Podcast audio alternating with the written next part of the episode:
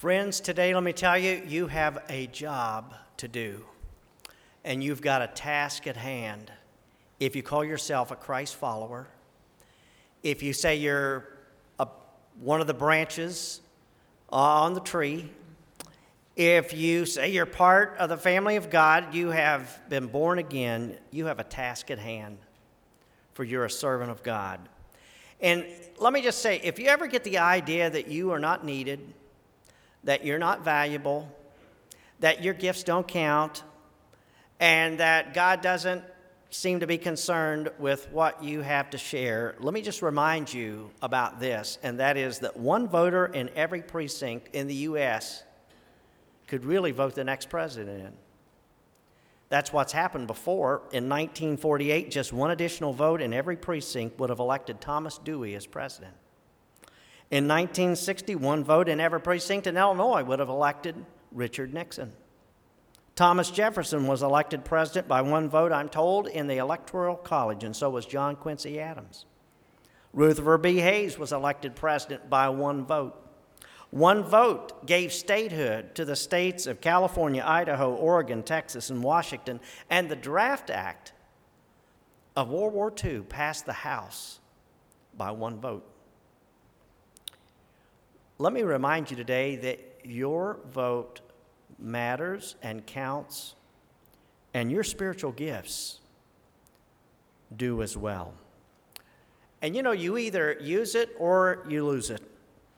And to have the right to vote but never to exercise that vote is the same as living in a country that doesn't give you the privilege of voting. And in like manner, to have special gifts and graces, which we all know that God has given to us, and not to use that is just like not even having a gift in the first place.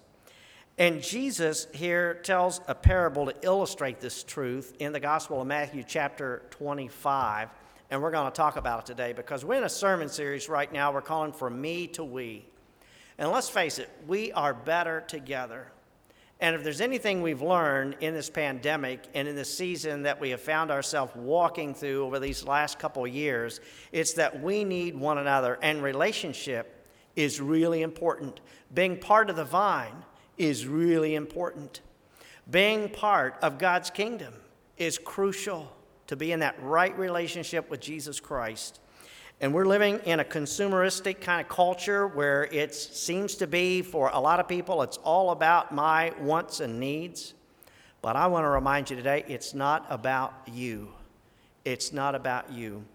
And that's what this series is all about, being the church that really impacts the world. And friends, we're better together. And more than ever, we need to unite and join hands and hearts with one another as we live out our faith to love and uh, live and serve and work in God's vineyard. You know, in Matthew twenty-five here, we learn some really great principles in living. And I preached on this text a few years ago and talked about the importance that we find here in this text and some of these principles like ownership and allocation and compensation. And today I want to give you another principle that just leaps out of this page to me about what God wants us to know here and live in his kingdom, kingdom life.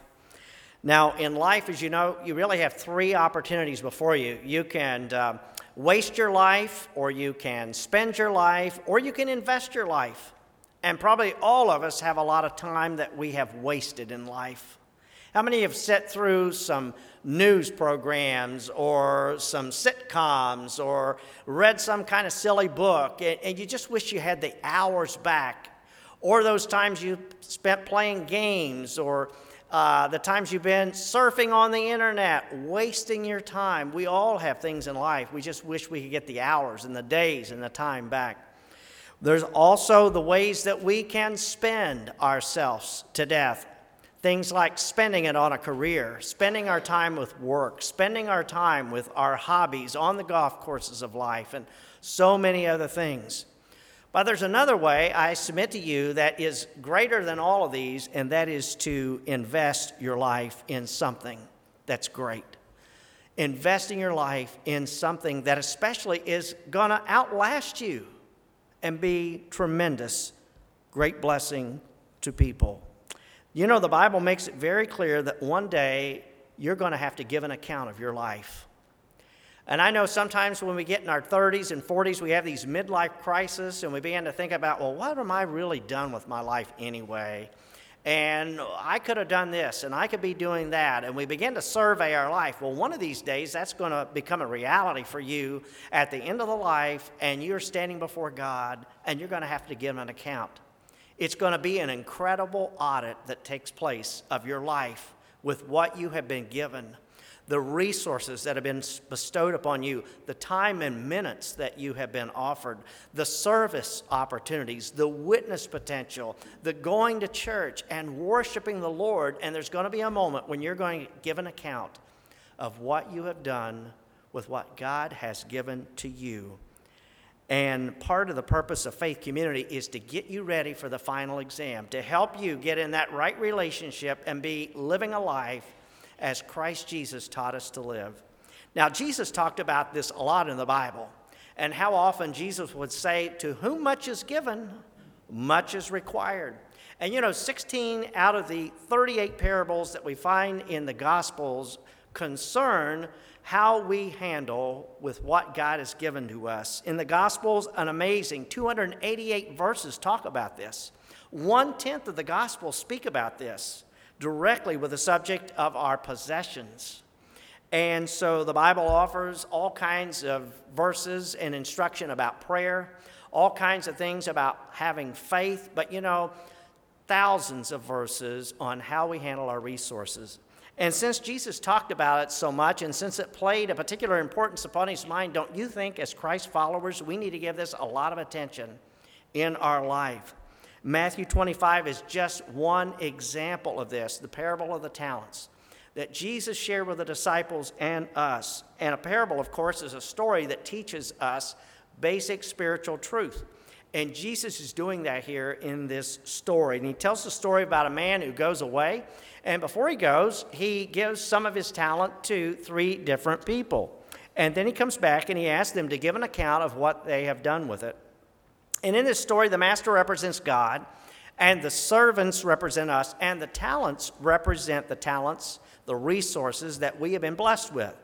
And out of the story here, Matthew twenty-five, we learn some life principles, as I shared, like ownership, like compensation, like allocation. But this other principle, I think, is so equally important, and it's the principle of utilization. And I want to remind you about that today, which essentially means it's wrong to bury what God has given you. Now, in this story, of course, the man first that had five talents goes out and he takes those five talents and he invests it and he doubles it. An incredible R O I, return on investment, is wonderful for this guy. He took the five talents and doubled it. I don't know what he invested it in. It was the Microsoft, the Facebook, the McDonald's, whatever it was of the day. He invested that money and doubled it. And he was a wise man, and he got a double return on his money. And the master said, terrific job. You're productive. It's amazing. You're wonderful. I like what you did. And then the second guy comes, and he said, you know, I didn't have five talents, but you gave me two, and I went out and doubled it, and now there's four. And the master was overjoyed with that. Couldn't believe it. He said, boy, you are so productive.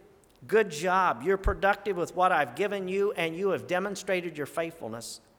And then this third guy comes along, and it says here in the scripture that he said, Lord, you only gave me one talent. And, you know, basically he has this attitude, I was afraid I was going to lose it. It was really precious. And so I didn't do anything with it. And I went out in the backyard and found one of those old oak trees and dug a big hole and buried it there. And nothing ventured, nothing gained. And this guy's philosophy here is all about being cautious, all about being conservative. And he's saying, I'm going to play it safe, and I'm just going to set on it. And frankly, he seems to indicate here that he has the attitude, I don't care. You gave me this, you gave me this blessing, and that's great, it's wonderful, but I really don't care, and I'm going to ignore it. And notice what the master's reaction here is to this guy's uh, presentation of all this, and it says in verse twenty-six, he replied, you wicked slave, you wicked servant. He said the least you could have done was take the money and put it in the bank, and at least it would have had simple interest. And he said, you did nothing at all. And you have to understand here, this guy was irritated with a capital I. I mean, he was really upset. And he says, you wicked servant. Now, notice the word wicked. What do you think of when you think of the word wicked? I, I, I can't say that I think of losing money in the stock market. I don't know about you. But when I think of the word wicked, I think of the big sins out there. I think of things like child abuse or murder, taking somebody else's life, or cheating on your spouse, adultery, or rape, or all kinds of wicked things like that. And what has this guy done? He hasn't murdered anybody. He hasn't abused anybody. He didn't rape anybody. He committed no biggie sin. What was it that this guy has done? He did nothing with his life. He did nothing with the resources that he had been given. And God says that's wicked. I mean, I know some people are going through life saying, well, it's not that bad. I haven't killed anybody. I haven't done anything really wrong. I'm not stabbing anybody in the back. Uh, you know, I haven't beat up any grandmas out there. I'm not selling anybody short. Uh, I'm living a pretty good life. But I ask you, have you buried the blessings that God has given you? And if God has given you certain talents and abilities and blessings, even the gift of the day, don't you think you ought to be using it? As I was thinking about this sermon, I thought, well, maybe I really ought to title this, How to Be Wicked Without Doing Nothing. Because that's really what's going on here. A guy that's been given this blessing and doesn't do anything with it. He's saying you can be wicked without doing anything. It's the sin of omission.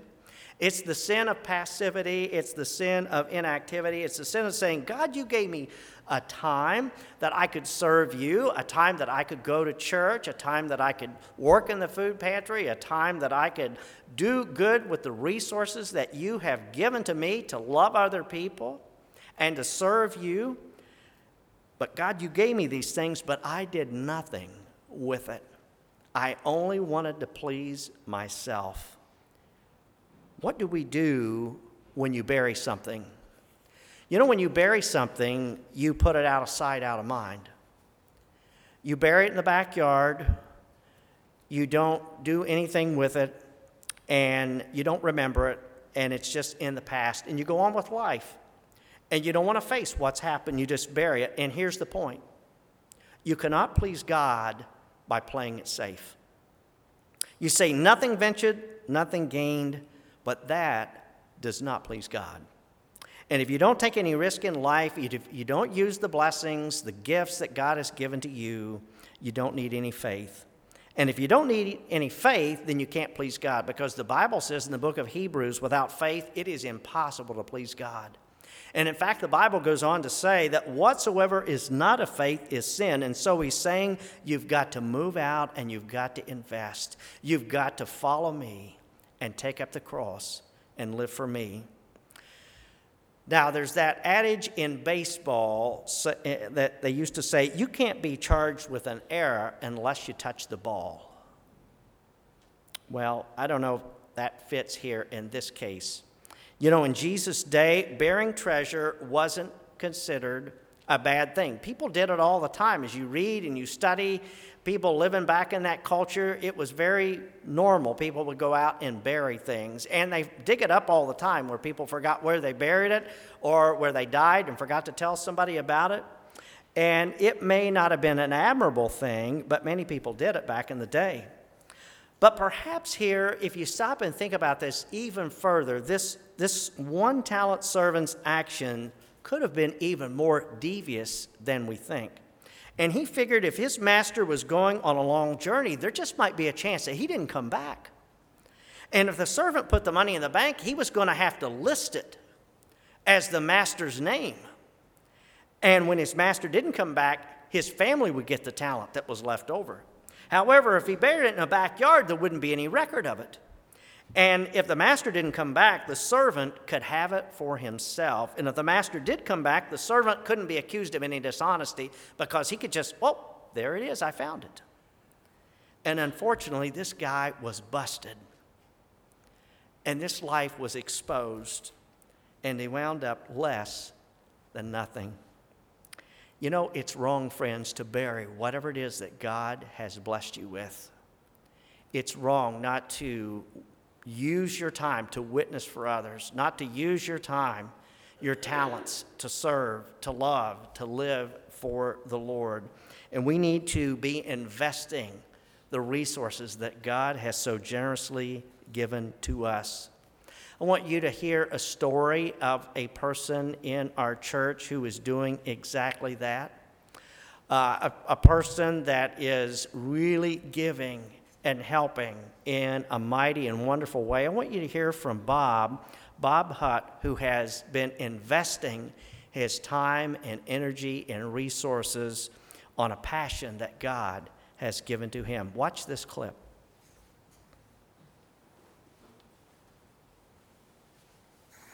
My name is Bob Hutt. My family and I have been members of faith for twenty-two years. And um, I have a passion. I'm also known as Bob the Bike Guy. So there you might understand where my passion comes from. I like to ride and I like to repair bikes. Part of repairing bikes and giving them away was Tara's idea at stepping forward. Someone she knew needed a bike to ride to work. That was my first bike giveaway. And since then, I've done over four hundred bicycles. There's a real need for the kids that are not as privileged as other kids. They don't have the money. Part of fulfilling that need, it reminds me of my favorite verse, Psalm twenty-seven eleven. Teach me thy ways and lead me in a plain path. Nothing fancy, but I need to know the way that God wants me to go. When I started doing this uh, bike repair, I knew right from the beginning, this is the way God wanted me to handle my, my talent and part of my treasure. Because some of the bikes did cost. They weren't all free. Hopefully, I can make an impact on all these little kids that need and want a bike. We give bikes away at the Princeton Village. It's a trailer court village, and they don't have a whole lot of cash. So we would go there, give them lunch, and then I would give bikes away or repair the bikes that they had.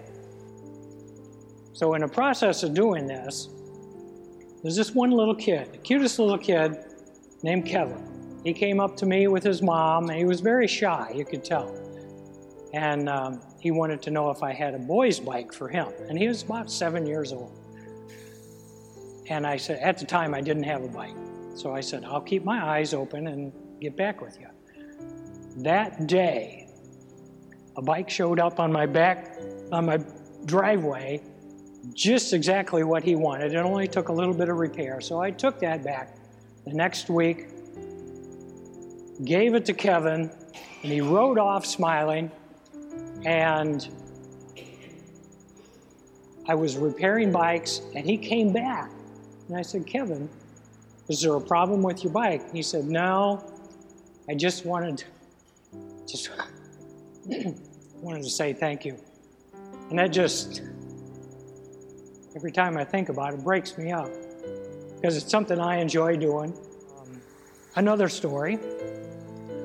A mom came up to me at the same Princeton Village giveaway. Um, she wanted a bike for her dad so he could ride with his grandkids. And I said, well, I don't have one with me, but I can get one. So I came back the next day, gave him a bike, and he took off and went to his house. The next week when I came back, he, uh, he came around while I was repairing other bikes, and he actually gave me a hug. You know, here's a, a little kid who's excited and thankful. Here's a grown-up who's excited and thankful, and it just makes me want to do this more and more. This is part of making Jesus known. Jesus wanted uh, us to lead by example. And if we can use our talent, our time, and our treasure to lead by example, whatever your example might be, that's what we should do, and focus on that.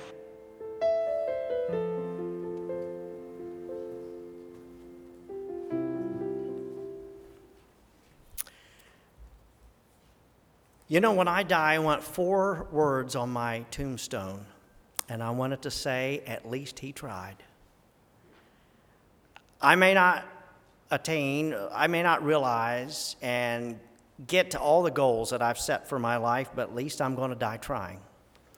Because what I'm trying to do is for the glory of God, to invest my time and energy in the work of the Lord. And it's ultimately what today are you doing with what God has blessed you with. Notice in the story, the one guy had five talents, the other had two talents, and they went out and doubled theirs, but it was the one talent person who did nothing. And just maybe you're sitting here today thinking, well, I really, I'm not a superstar.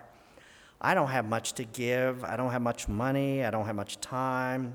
I really don't shine. I was never the top in my class. But what are you doing with what you have been given? What are you doing with what the Lord has given to you? You know, Blaise Pascal, who was that great uh, scientist, philosopher, he said, if you win, you win all. If you lose, you lose nothing.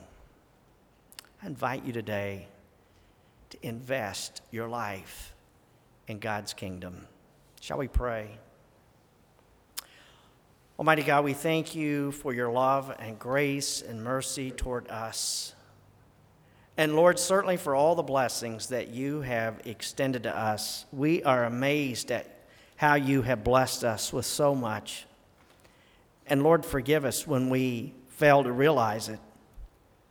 When we stop and think, well, everything we have is just something we've come up with. But Lord, help us to understand today that we can't take any of this with us today.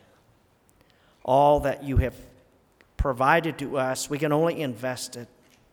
And so, Lord, use us today, our time and energy, our talents, our resources, that we might invest in you and live for you, for your glory, we pray. In Jesus' name, amen.